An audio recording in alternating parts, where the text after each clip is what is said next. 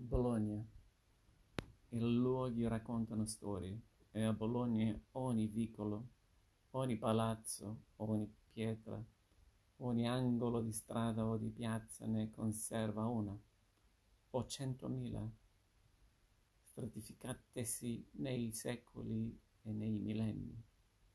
Ma i luoghi rappresentano anche emozioni, quelle vissute nel passato che ogni volta ritornano e quelle che viviamo nel presente che saranno un patrimonio di ricordi domani.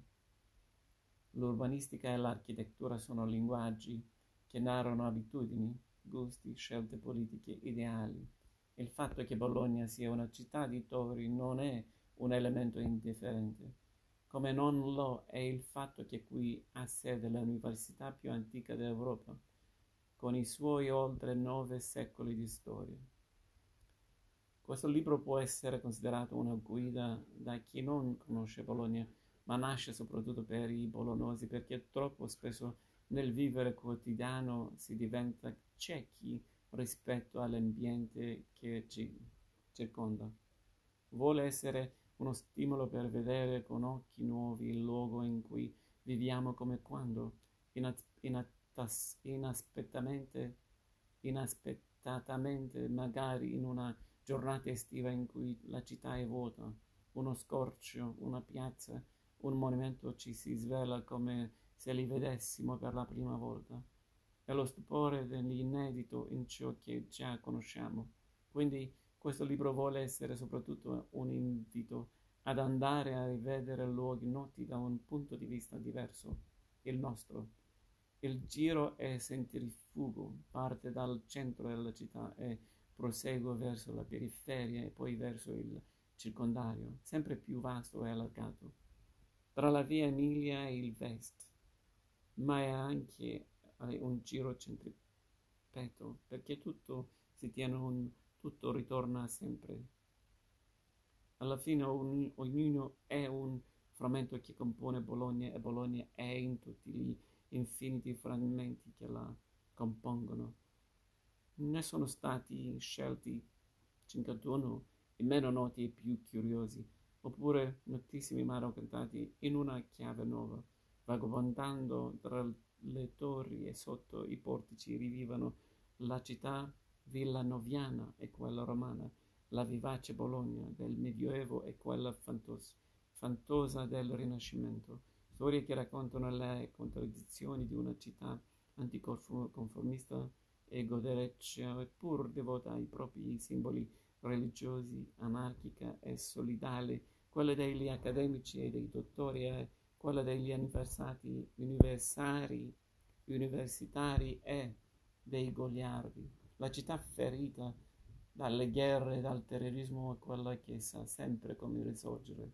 Dentro ai fiori porta nel hinterland che scende verso la bassa e sale verso l'Appennino, nei sotterranei scavati dai torrenti e sui colli che cingono l'abitato selvaggio come se si seguisse il taccuino degli appuntamenti, degli appunti di un cronista fuori dal tempo che un tassello alla volta ricompone che è il luogo dell'anima che è Bologna. Dentro porta il cuore di Bologna. Da dove si può far cominciare in giro di Bologna e provincia attraverso 51 luoghi? Non è una scelta facile perché occorre stabilire dove sia il cuore della città. Si potrebbe pensare alla piazza del Nettuno, sotto la fontana del Gian Bologna. Tutti i bolognesi, bolognesi di città o di adozione hanno sostato almeno una volta nella vita. Una volta nella vita, perché questo è il punto di ritrovo per eccellenza, il luogo in cui si è soliti fissare gli appuntamenti. Oppure si potrebbe partire dalla adiacente piazza maggiore, punto di sosta più che di passaggio, carico di valori sociali e umani Basta ricordarla gremita in occasione di grandi manifestazioni politiche e religiose, di protesta e di solidarietà, per un lutto o per un, una festa. momenti in cui la piazza non è più lo spazio in cui si accolcano centinaia di soggetti distinti, ma diventa un'entità unica tra il crescentone, il rialzo centrale, che sembra avere anche un po' le funzioni di un palcoscenico, e i gran, gradini della Basilica di San Petronio. Si è intrecciata e si intreccia la vita di chi ha abitato e abita la città. Ma il cuore di Bologna potrebbe essere identificato anche in piazza Ravegnana, che più che una piazza appare un incrocio di vie disegnate ai tempi di Cesare Augusto e si trova proprio sotto le due torri ed un altro dei luoghi simbolo nella topografia degli appuntamenti cittadini.